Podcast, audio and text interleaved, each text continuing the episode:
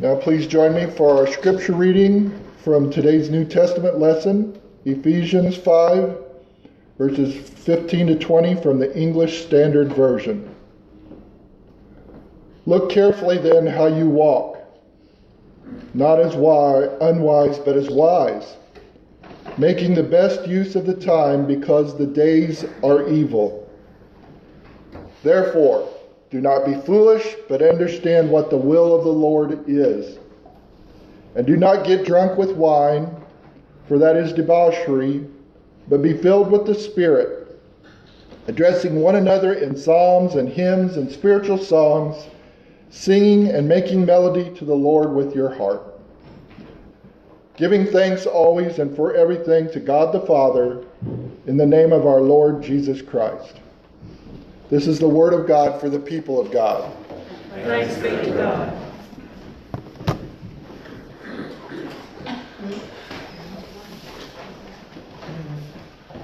We're in it.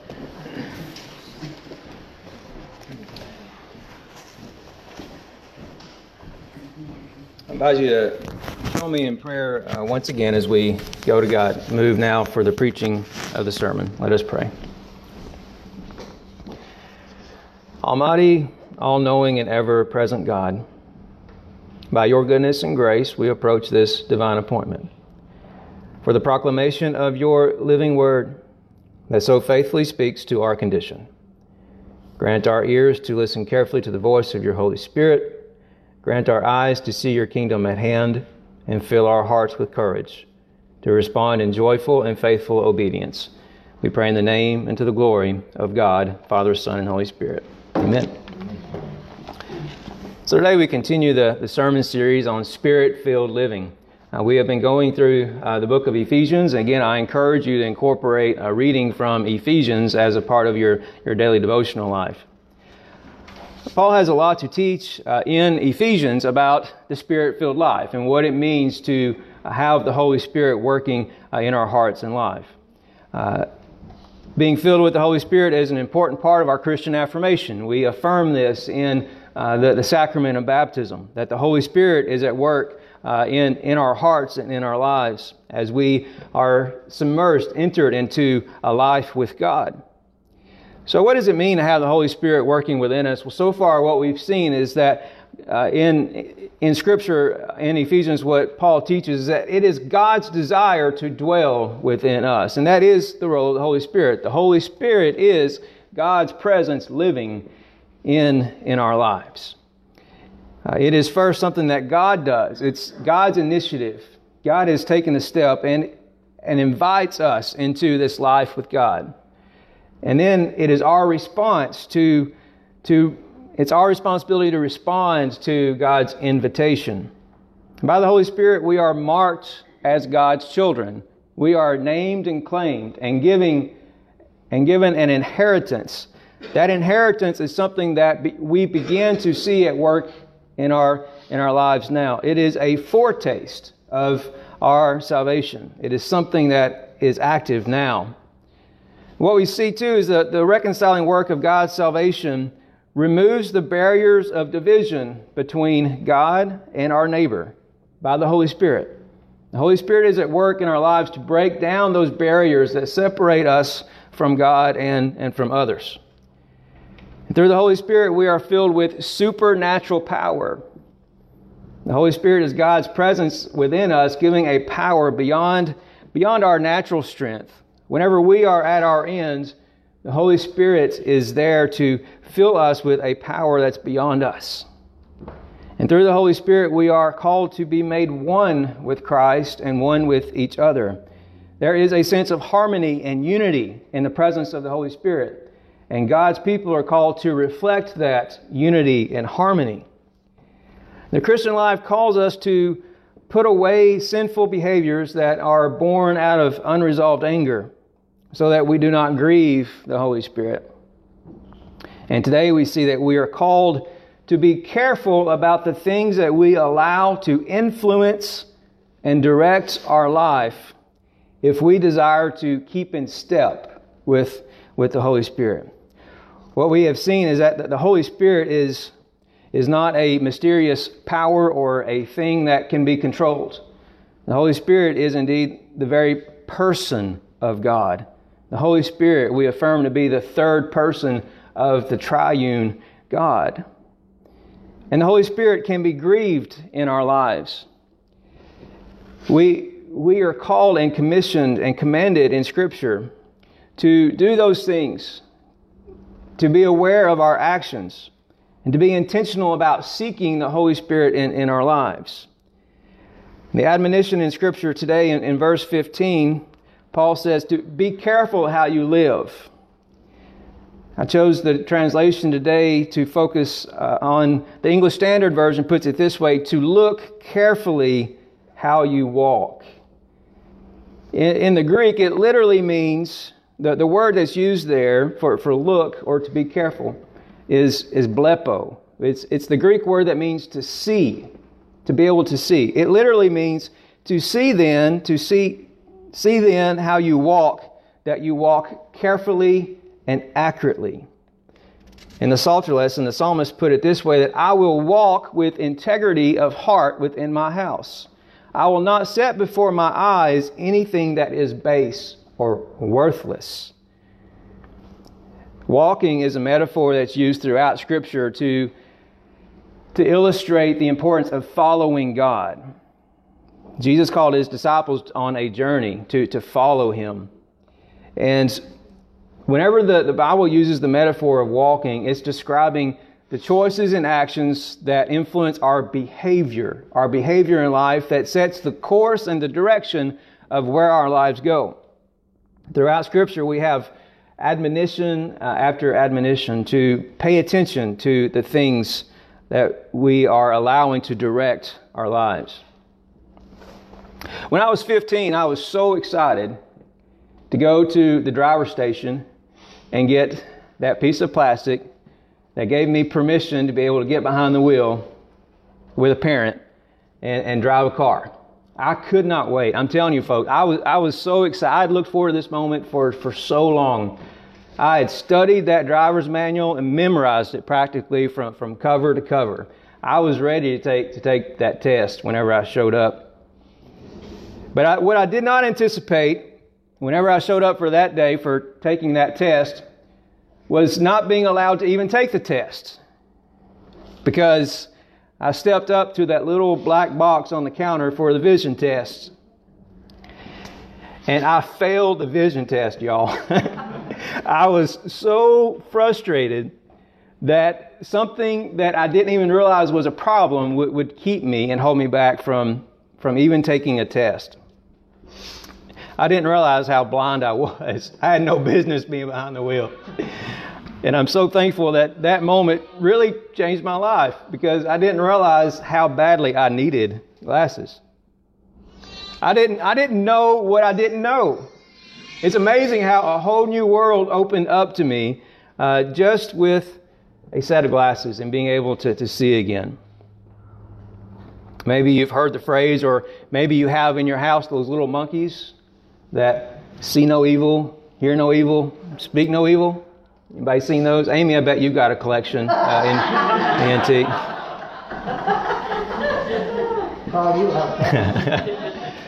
a good reminder for sure, because that's that's what this scripture is about. It, it's calling us to pay attention, pay attention to the things that we're allowing into our eyes, into our ears, that comes out of our mouth.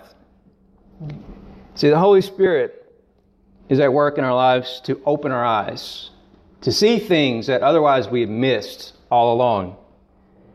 And my hope and my prayers every day that the Holy Spirit would do that in my life. Open my eyes, show me my blind spots, Holy Spirit. Because, folks, the reality is we all have them. And we need the Holy Spirit to expose those in our life day to day. The Holy Spirit is at work to transform us, to open our eyes, to open our understanding, so that we see the world not through our own eyes, but through God's eyes. That, that's what the Holy Spirit does in our lives. In this context, in this passage that was read today, in the focus of our sermon, Paul is giving a contrast between being filled with foolishness, comparing it to the drunk, like the drunkenness of being filled with wine, He's comparing that with instead being filled with the wisdom of God, like being filled with the Spirit. Folks, we need to pay attention to the things that we are allowing to feed our souls. The lesson for us is to pay attention and be intentional about the influences that we let into our life that shape and form our decision making and our behaviors. Because our decision making and behaviors is something that flows out of our inner life, the things that are literally feeding our soul. The word that comes to my mind is consumption. Now, it's not just eating and drinking physical food. But what, think and consider what, what are the things that you are giving to feed your soul? Just like the physical appetite for food, we, we gain an appetite in our lives, a desire that feeds our spirit, whether we're aware of it or not. We, we gain an appetite for things that gives the, the content that feeds our mind through the things that we spend our time listening and watching. Again, the psalmist says, I will not set before my eyes anything that is worthless. And Jesus taught in Luke 6 that the good person out of the good treasure of the heart produces good. The evil person out of the evil treasure produces evil. For it is out of the abundance of the heart that the mouth speaks. Now, this can be especially challenging in, in a world in which we live. Every day, every day, folks, we are bombarded with messages that seek to influence our lives. We see this in social media and billboards and advertising, it's everywhere. I'm reminded of the general rules of our church do no harm, do good, and keep the ordinances of God. The early Methodists had a a, a way of practicing this in their lives by covenanting together to do no harm, to do good, and to do the things that keep the ordinances of God. And one of the, one of the things among the, the list of doing no harm is a commitment to not sing those songs or read those books which do not tend to the knowledge of God. Now, we might update that from the 18th century just a little bit, okay? But there are still songs and things that we sing and read that determine uh, and feed our, our thoughts and our minds. And it's still a good standard in 2021 to apply that standard of discernment to discern the content that keeps us filled with the Holy Spirit. We should ask our question and let this be our filter. Is what I'm listening to or reading or feeding my mind, my thoughts, does it tend to the knowledge or the love of God? If it doesn't, we should all give it some pause and consider how much more we want to dwell on that. See, the more we practice this in our lives, the more we seek to follow the Spirit, the more and more our appetite grows to, to feed ourselves with the Holy Spirit in our lives. I've heard it put this way by a pastor friend the things that we choose in our life, we, the things we choose to feed grow, and the things that we starve will die. And that is a good application uh, in, in our lives. So I want to suggest that when we are careful to follow the Spirit, we learn to acquire a taste for wisdom. In verse 15, Paul says, Do not live as unwise, but as wise. See, the Spirit is at work in our lives to discern the difference between wisdom and foolishness. And we are called as Christians to seek sources of wisdom, to seek trustworthy guides. How many of you have someone in your life that, that you look to as a mentor? Someone who you have learned to trust in your life to speak, to speak truth. We all need persons in our life that can help hold us accountable. In the church, we also have the sources of Scripture. That is a primary source where we go to find, to find wisdom. We also have tradition, reason, and experience. All of these things work together to, to teach us the way that, that is wise. And when you, when you get a taste, when you get a taste of the wisdom of God, there's nothing else that will satisfy. So let's learn to satisfy our souls with that which feeds the wisdom of God in our lives. Secondly, when we are careful to follow the Spirit, we will acquire a taste for the will of the Lord. The Holy Spirit is at work in our lives, as Paul says, to, to know what is the will of the Lord. And the way that we know the will of the Lord is first submitting our will to God's will. Think of the prayer of Jesus facing the cross Lord, not my will, but your will be done. And a part of understanding the will of God is making the most use of, of our time. Paul says in, in this context too be, be careful to make the most of the time because the days are evil. Again, another influence in the Methodist tradition, uh, because of John Wesley's influence, those who were ordained in the Methodist Church took a vow, and those who are ordained today still take this vow. We take a vow to not trifle away our time, to be punctual, and to never stay in one place any more time than what is necessary. Now, that's not just a, a, a good vow for a Methodist preacher. That's a good vow for, for all of us to consider how you're spending your time. Uh, because the time that we spend feeding our hearts and our minds is time that uh, will, will allow the Holy Spirit to, to work in our lives and grow closer to God and indeed uh, act in, in the world to, to make disciples of Jesus Christ and to share the good news. And a good standard to understand if you're following the will of God or not is how is your life producing the fruit of the Spirit? Is, is love, joy, peace, patience, kindness, generosity, faithfulness, gentleness, self control? Are these things working in your life? And consider if the things and the influences that, that you are choosing to spend your time on, are those things causing the the Spirit to grow in your life? If, if not, it's not the will of the Lord. And lastly, when we are careful to follow the Spirit, we will acquire a melody of thanks and praise. Our opening hymn this morning was There's Within My Heart a Melody. I'm reminded of, of Katie's grandmother, uh, an important person in my life. For those who, who may have not heard our story, uh, Katie's grandparents moved to Tennessee from Illinois when I was about 12. And Katie's grandmother became my Sunday school teacher. And uh, a sweet lady who poured into us in our, our, Sunday school class, and one who is definitely uh, one of the faith figures in my life who, is, who has formed my faith. And uh, our grandmother would always try to play matchmaker with her Sunday school boys. That never worked out while she was alive, but, but later, um, after her grandmother passed away, Katie and I got to know each other. And I'm thankful that we did. But I'm thankful for Katie's grandmother too, because of the faith legacy that she, she left, not only to our Sunday school class, but in her family. She was a joyful lady. Her joy was contagious whenever you, you were around her. And I've heard stories uh, over the years of how she would go about the house and about her daily chores and, and, and tasks and no matter how crazy things got, now keep in mind, this was a mother of six children. Seven, sorry. Forgot Uncle Jeff, maybe. seven, seven kids.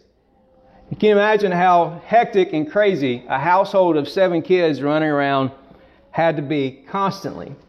Constantly things to clean. I can only imagine having two boys, knowing that our life we spend, it seems like most of our time make cleaning up messes and how I'm sure having seven kids in the house was filled with constant chores and activity. But no matter how crazy things got, she could be found going about her business, going about the house, singing, singing hymns. Blessed assurance, and what a friend we have in Jesus were among her favorites. And I think we see something in, in a testimony like that that reminds us that when, when our thoughts are filled with the wisdom of the Spirit and the wisdom, the will of God, thanks and praise, the Holy Spirit naturally flows. My prayer is that we would all be so filled with the Spirit that we would can't help but go through our day singing the praise of God. So as we go forth today, let's go forth and let's be careful how we walk. paying attention to the things that we see and hear and speak. And let's make sure that the things that we hear, speak, and, and see are things that feed our soul and stir the Holy Spirit in our lives. In the name of God, Father, Son, and Holy Spirit. Amen.